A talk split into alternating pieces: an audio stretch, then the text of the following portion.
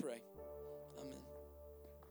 Amen. Amen. Amen. Hey, if you have a copy of God's Word, uh, why don't you go ahead and begin to find your way to the book of Isaiah?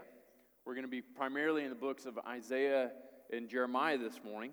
But if you want to begin to go ahead and find your way to Isaiah in chapter 58 and verse 1. If you don't have a copy of God's Word, likely you can find one in the back of the pew in front of you. And if you would like to, we'd love for you to take that home with you. That'd be a great gift for you to have so you could have access to God's Word throughout the week. If you're not familiar with how to use that, how to access that, uh, kind of chapters and verses, chapters are, are going to be the large numbers, verses are going to be the small numbers. If you can't find the books of Isaiah and Jeremiah, there's the table of contents at the front of the Bible, or if you have a handy dandy app, they're just listed there for you. And so, however you find it, begin to make your way there. So, if you're joining us and, and this hasn't been your normal place of worship, uh, over the last several weeks, we've been engaged in this journey towards Easter. And so, we began with the idea of creation and just have, have moved through this and really uh, discovering all the various ways that God is speaking to us through the Old Testament, all the ways that He's revealing to us our need for Jesus, and even showing us how Jesus has been there all along the answer and the fulfillment of all these scriptures and everything that has been pointed towards from the Old Testament all the way through the New Testament, the answer always finds itself being Jesus. And so last week, as we begin to look at the development of the kingship. And so Israel's moving out of having judges, these deliverers, and towards having kings. One of the things that is shown true, at least for the role of kings and what it's supposed to be, is that kings are meant to rule in righteousness and to be a model to the people.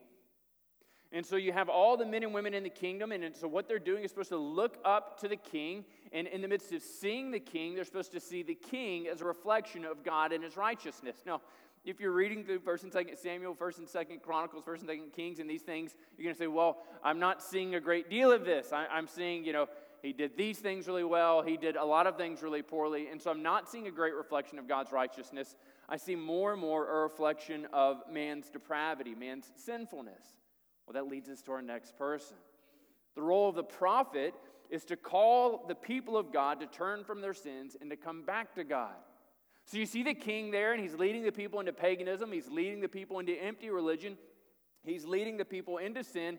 The prophet enters in and he says, uh, Excuse me, Mr. King, I'd like to point out a few inadequacies of the way you're ruling this kingdom. And the king says, Off with his head! And, and, and if, it's, if his head doesn't come off, then the prophet's able to spill this out and just say, listen, you're not revealing the heart of God, you're not revealing the way of God, so you're going to experience the justice of God.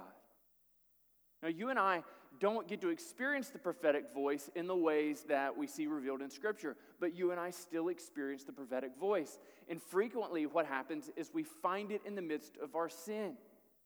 And so God's word being applied to our heart finds us in the midst of our struggles of sin. And so we have we're struggling with pride and we're reading through and God's word is applying to our heart and calling us out of that pride.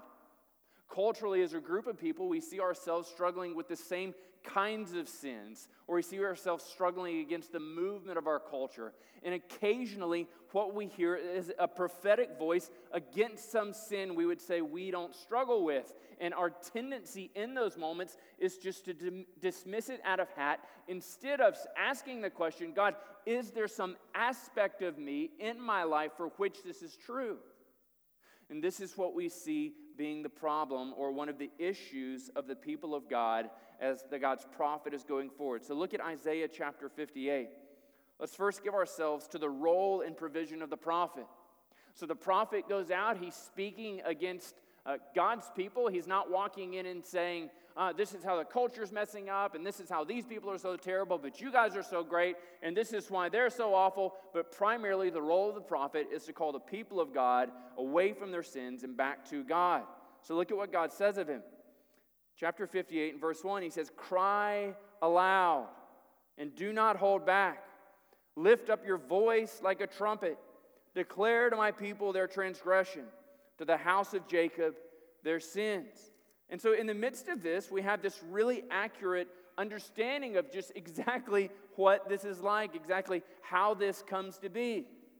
So, in the midst of this, a prophet is not primarily making calm, easy entries into the sin of the people's lives, walking up and saying, uh, uh, Excuse me, sir, you seem to have some egregious sin, some mild idolatry, some murderous thoughts, and a smattering of paganism worked into a, a, general drift away from the Lord, would you, might you consider, if this isn't too great of an inconvenience, to return to the Lord? Oh, oh, oh, oh, oh okay. You're not, you're not, oh, okay, well, let me, let me rephrase. No, the, the prophet comes in and his role is to say, hey, this is wrong. This is what God's word says, and you're doing almost just diametrically opposed to it. You are moving in an opposite direction. Stop. The prophet steps in and finds them in the midst of their sin and says, Cut it out. No, this isn't what we want.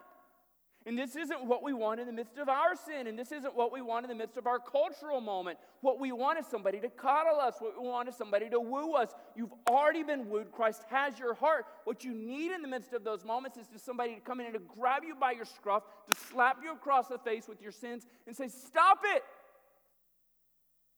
to say you're adulterous, you're racist, you're a bigot. Stop it. You're putting your faith in a nation. Stop it. You're putting your faith in your security. Stop it. Come back to God. You're a gossip. You're a harlot. This is what we need. And you hear this and you're like, my ears are ringing, my ears are ringing, my ears are ringing. But this is the role of the prophet. It's not one in to stand in and kind of soft shoe and him haw around and to say, well, you know, golly gee, if this is such a big deal to you, would you consider coming back to the Lord? God says, be a trumpet.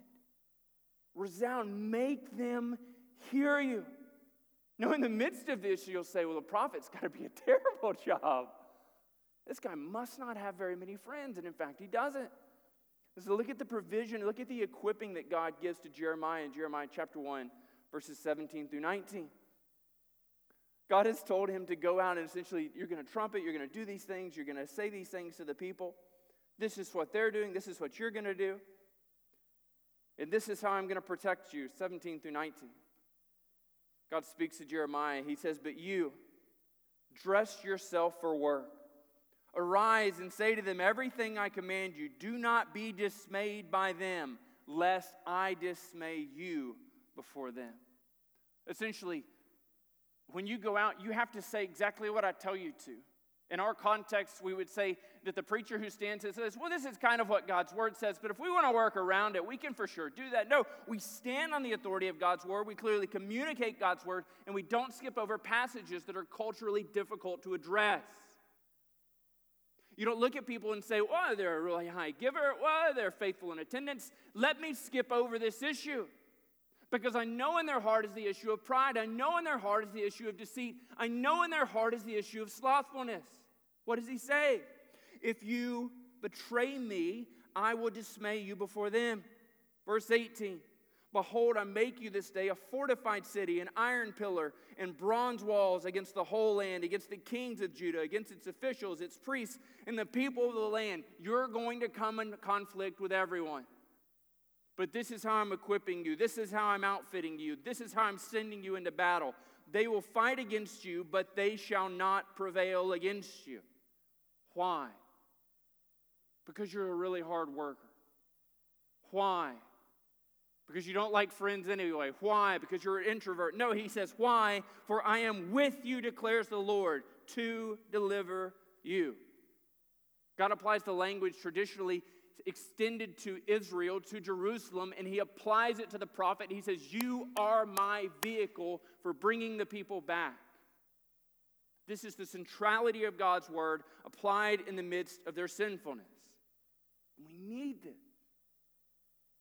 This is why, as the people of God, we have to find ourselves reading and being equipped by the word of the Lord so that we give God's Holy Spirit a time and, and, and, an opportunity to work out the sinfulness that clings to us. This is why we, as a people of God, need to find ourselves engaging in the deep and careful study and allowing His Spirit to apply it to the, His truthfulness to our hearts. Why? So when we find ourselves moving and directing towards sin, we are arrested in our progress as His Spirit applies its work in our heart, and He calls us back to the centrality of resting and, and, and finding our sufficiency in Him and finding our complete and utter distaste in sin. You will not find it. You will not long apply it. You will not stand well in your own sufficiency. Your tendency is going to be to surround yourself with people who endorse your worldview, who, who, who accept your sin, and who say, it's okay. We're all a people in progress. We need to be confronted with God's word. We need to be shaped by God's word. And we need always to submit ourselves to God's word. Amen? Let's look at the three failures of Israel. Now, of course, there are more, but let's look at them in terms of their stubbornness, their empty religiosity, and their idol worship. Flip back again to Isaiah 1. Isaiah 1, verses 2 through 4, the idea of stubbornness, something for which very few men in this room are acquainted with. Their wives demur. Look at 2 through 4. He says, Hear, O heavens, give ear, O earth, for the Lord has spoken. Essentially, the heavens and the earth, this thing which God has created, they testify to this. They hear and respond on the basis of this.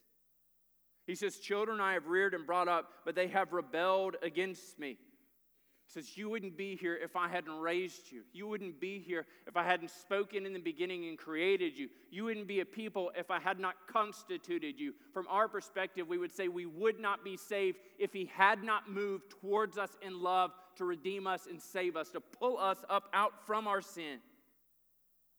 But they've rebelled against me.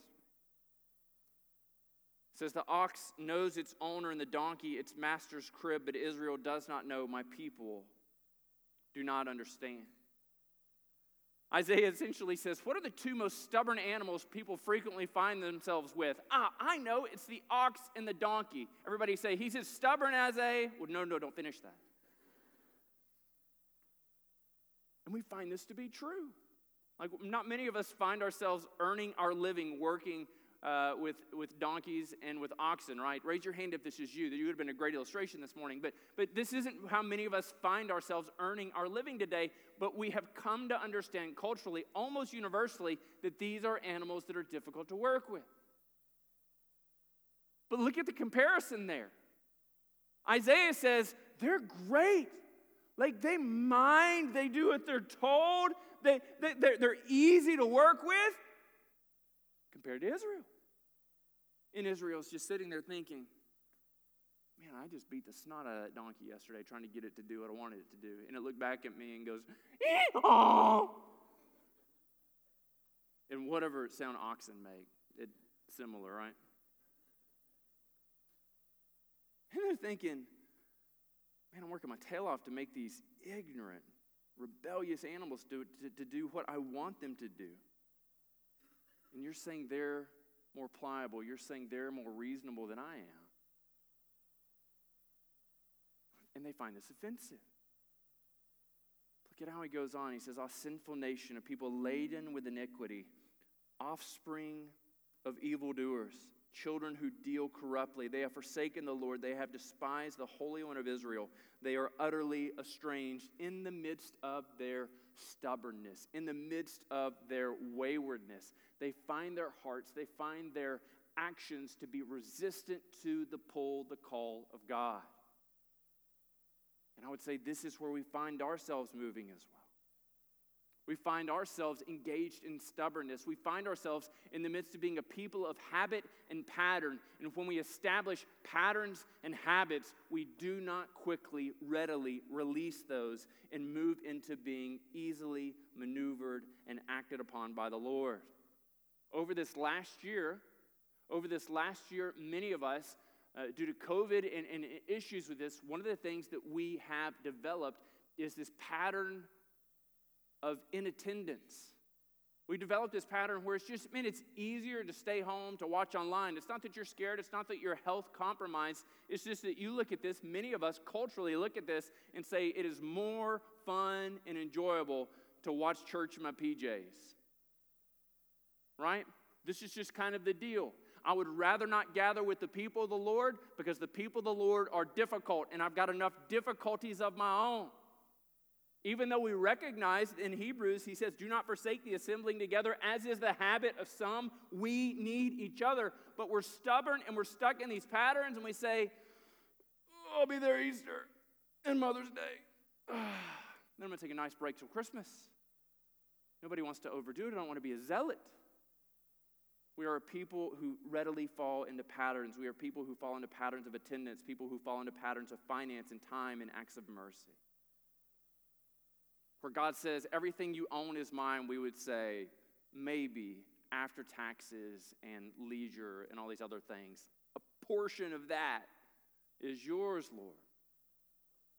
In our stubbornness, we find ourselves doing what we want and not yielding ourselves to do what God wants. In our stubbornness, we allot all of our time for ourselves, for the people around us, before we give any of that time to the Lord. Instead of saying, Lord, all of my time is yours, how would you have me to use it? We say, God, all of my time is mine. How would you petition my court to give you a portion of it?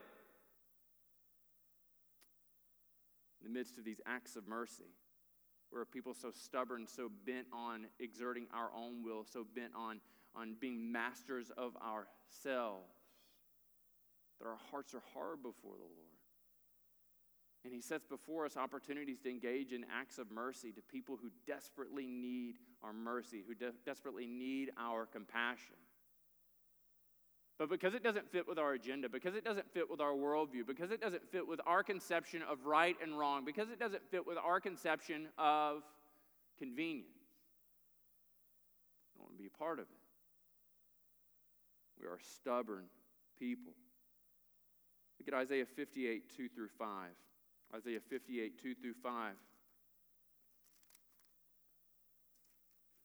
Isaiah spoke to people who were excellent at religion.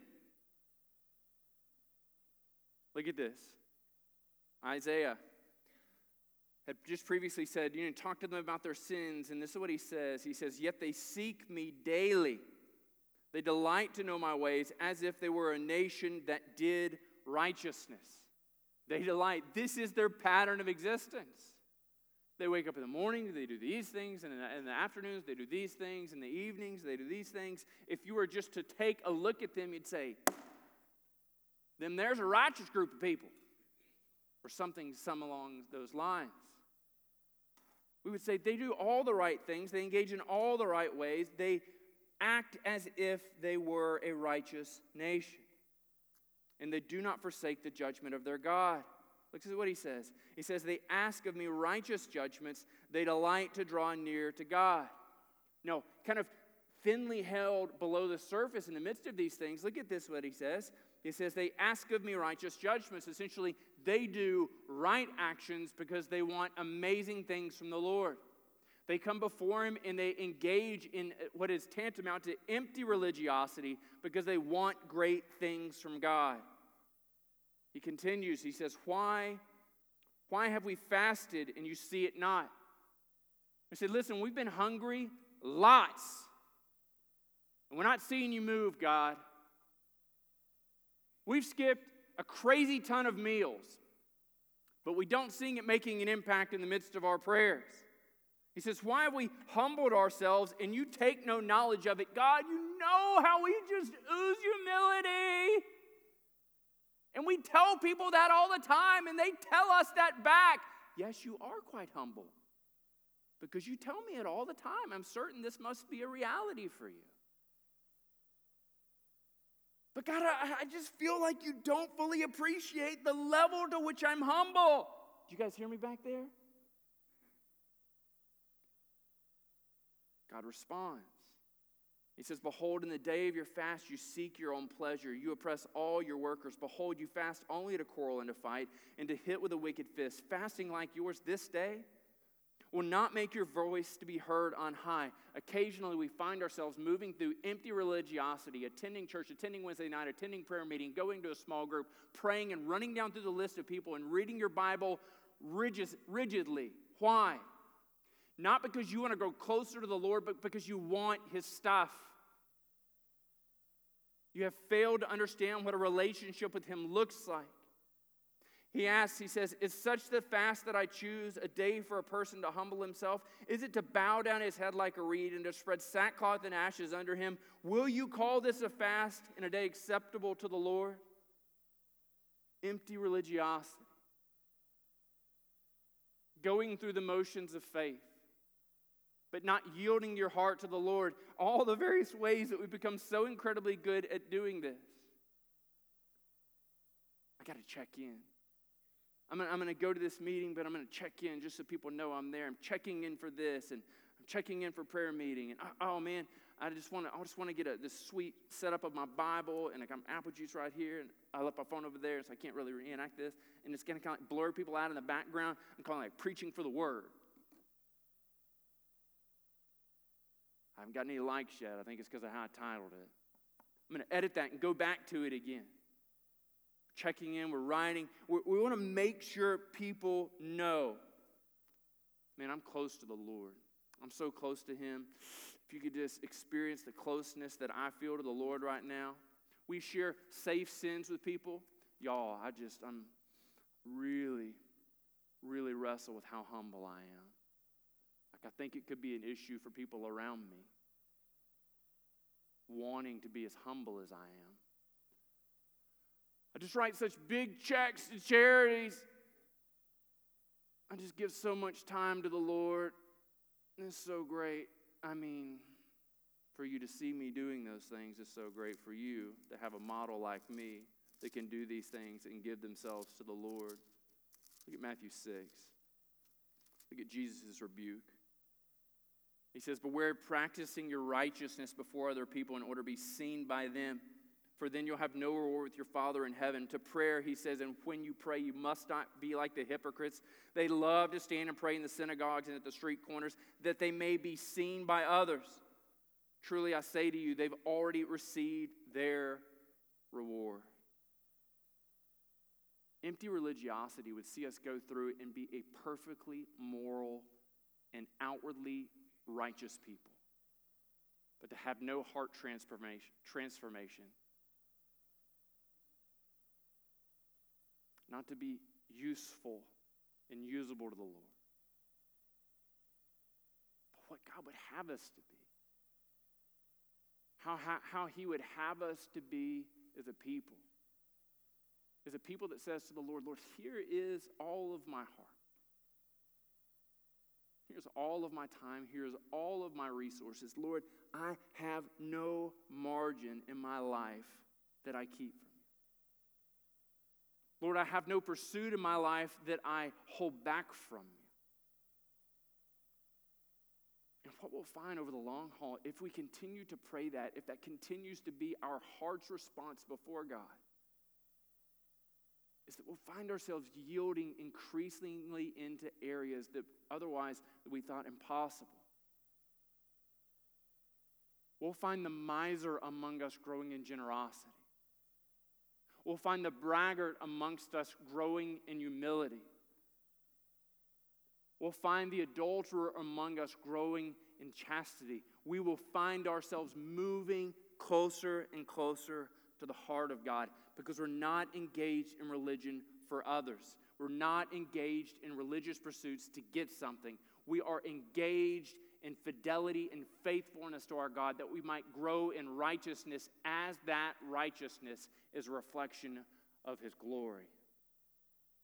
We must not be those who engage in stubbornness. We must not be those who engage in empty religiosity.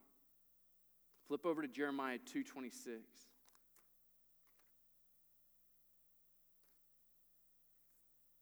Jeremiah chapter 2, verses 26 through 28.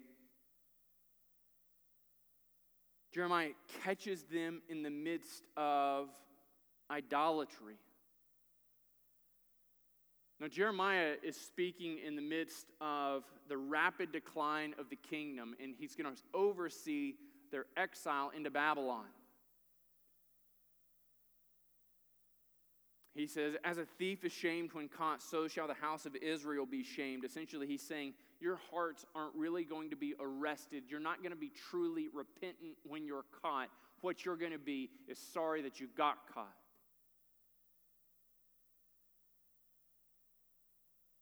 In the midst of God's word being applied to our hearts, we see where we are with the Lord and how we respond when we're caught. Valerie and prayer repeatedly is that when our kids disobey, when they rebel, that they would be caught.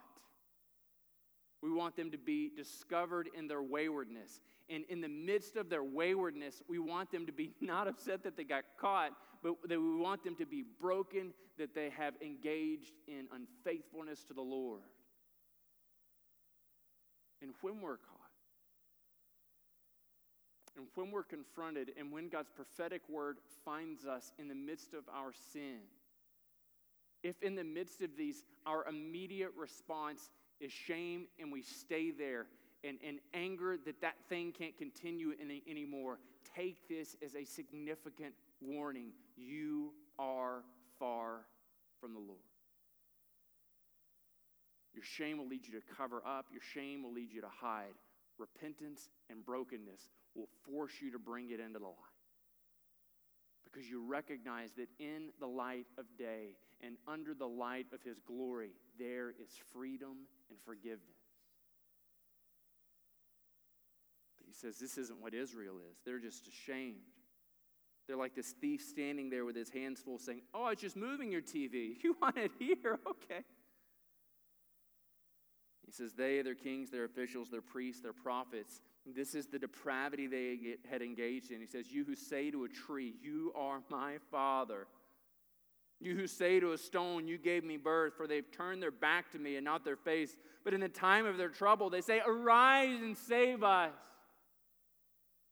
You see, their idolatry had their heart, but somewhere in the recesses of their minds, they knew that the Ashtaroth and the Baals could not save them. So, in the midst of enemies coming towards them, they looked towards the heavens and they said, God, save us. He says, But where are your gods? Where are your gods that you made for yourself? Let them arise and save you in your time of trouble. For they are as many as your cities, your gods, O Judah what we find in the midst of these things is that they were so incredibly wayward, they were so incredibly engaged in idol worship. They only ran to God in the times of emergency. We see that same pattern in our lives. The idols in your life are the things that you invest your finite resources in your time and your money. God reveals over and over and over again that these are the idols in our lives. Some of us, our idols are, are, are, are, time, and so we're so incredibly regimented in the midst of these things, and so we're unwilling to surrender our time to the Lord. Some of it is our finances, and we're unwilling to submit our finances to the Lord. Some of it's just the idea of control. Matt, what would happen if I went before the Lord and said, God, I'm willing to do anything, and He asked me to do something that I didn't want to do? Oh, I, I, let me just be honest with you. He's definitely going to ask you to do something you don't want to do. You just go ahead and embrace that fear right now. God will ask you to do something you don't currently want to do because he's in the business of heart transformation. He will not leave you as you have come to him, but he will transform you into his likeness, into his image. What we find is a God rich and steeped in mercy, pulling us out of idolatry. Christian, surrender the idols of your life and find yourself only being willing to worship at his throne only being willing to surrender the things in your life to Him instead of the various gods and idols that we've raised up, that we've created in our carefully constructed lives. God uses the voice of the prophet to call us time and time again back to Him. He uses the voice of the prophet to awaken us from our slumber, to shake us free from our sloth. Jeremiah would oversee the demise of Judah off into exile, and they're there in Babylon. And from Babylon, they come back. And then we see Malachi as the last recorded prophet in the Old Testament, still speaking to them about God's love for them, about their waywardness to the Lord. And after the time of Malachi, there's a gap of 400 years from the Old Testament to the New Testament. And then, as God employs the prophet in the New Testament, what we find is that in Luke chapter 3, in Luke chapter 3, in verses 4 through 6, Luke quotes from Isaiah 40, verses 3 through 5. And this is what John the Baptist arises on the scene. And it says, The voice of one crying in the wilderness, Prepare the way of the Lord, make his paths straight. Every valley shall be filled, every mountain and hill shall be made low, and the crooked shall become straight, and the rough places shall become level ways, and all flesh shall see the salvation of God. So, what God does in the midst of these things is God raises up a prophet once again. A prophet who is baptizing men and women for repentance, but a prophet whose primary role, whose primary job was to make things ready for Jesus.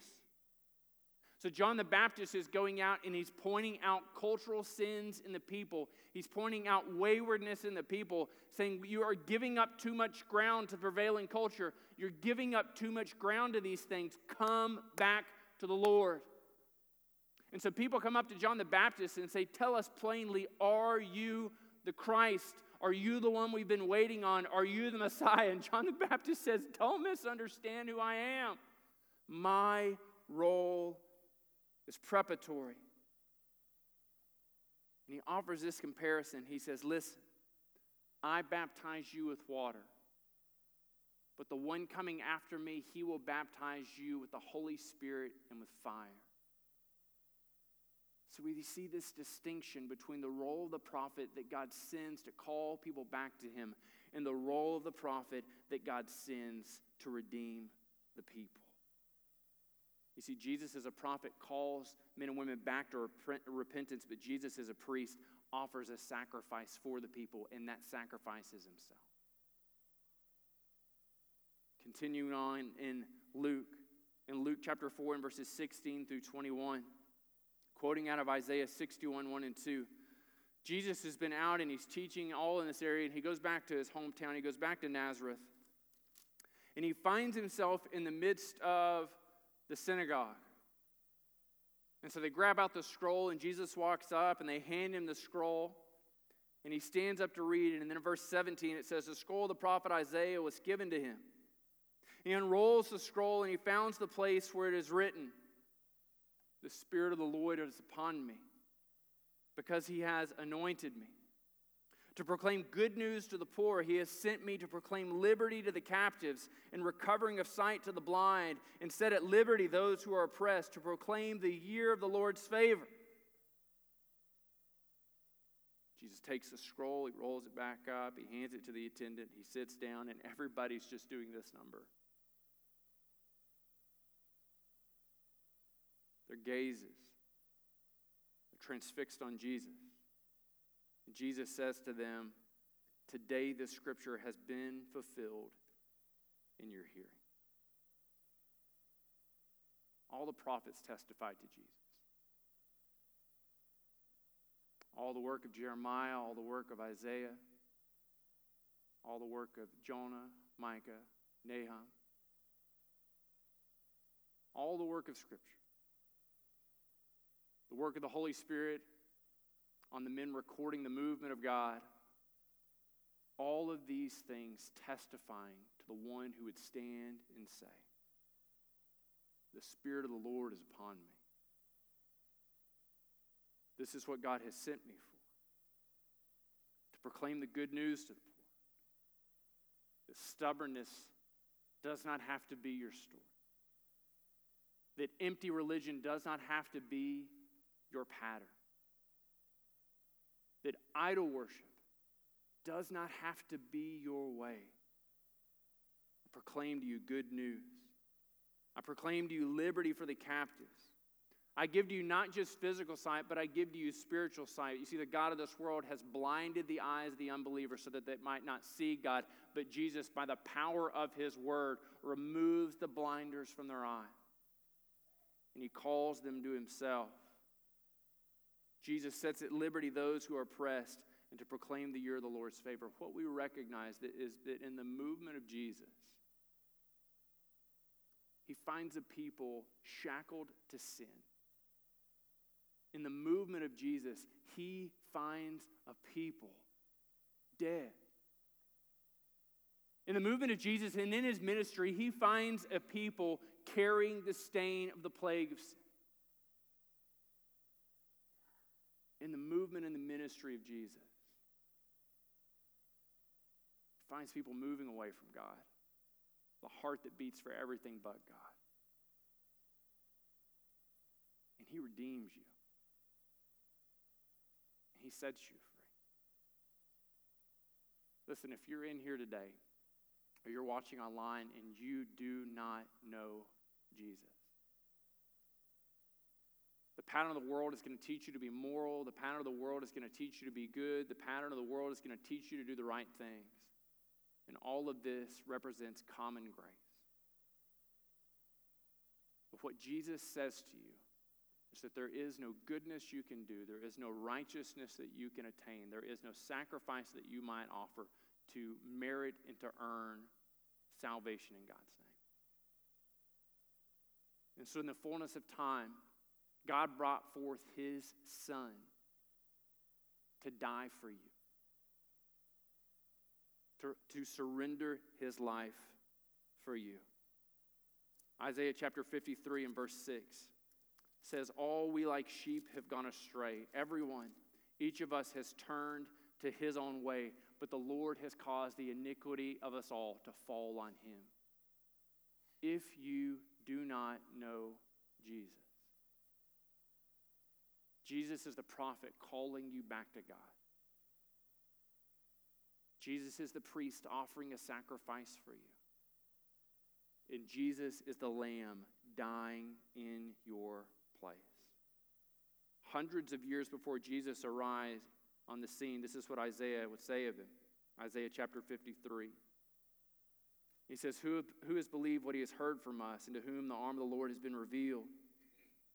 For he grew up before him like a young plant, like a root out of dry ground. He had no form or majesty that we should look at him, no beauty that we should desire him. He was despised and rejected by men, a man of sorrows, acquainted with grief and as one from whom men hide their faces. He was despised, and we esteemed him not. Surely he has borne our griefs and carried our sorrows, yet we esteemed him stricken, smitten by God, and afflicted. He was pierced for our transgressions, he was crushed for our iniquities. And upon him was the chastisement that brought us peace, and with his wounds we are healed. Jesus has suffered the wrath of God on your part. Jesus has withstood the justice of God poured out for sins, your sins and my sins, so that you might come to know God. If you are in this hearing and you don't know Jesus, and you feel a movement in your heart that says, I'm broken and I need him, recognize this. That is the grace of God moving upon you. It is not the presence of a guilty conscience. It is not some idea that is conjured in you. It is God's Spirit calling you to Himself. While His voice is spoken to you, hear and respond. In a moment, we'll have elders out back, and they would love to share the gospel with you and to lead you in how you might come to know Jesus, how you might come to be freed from your sins. If you have a sense in your heart that God is calling you to Himself, do not delay. But listen, with the same urgency, if you are a believer and follower in Jesus Christ, and what you hear in the word of the prophet going forward, you recognize some sense of yourself in these things, and you are struggling with you see, I find myself engaged in empty religiosity. I find myself engaged in stubbornness. I find myself stuck in the same cycle of sin. I find myself yielding my heart over and over and over again to something other than the Lord. Grace of God moving you, the conviction by His Holy Spirit is calling you up from your sin. The gospel which has saved you is the gospel that sustains you. Allow the truth of God's gospel to be applied again to your heart. Do not stay in rebellion. Do not stay in sin. let me beg you, let me implore you. Receive once again the favor of the Lord. Allow the joy of the Lord to be the typical experience of your relationship with Him, not the stain of sin, not the burden of iniquity. And God loves you. He wants you to experience His love unhindered. And there's a spiritual enemy that would seek to keep you stuck in your sin and in your cycle of rebellion. Release it. Let it go. Cast it aside. Be free. Would you pray with me?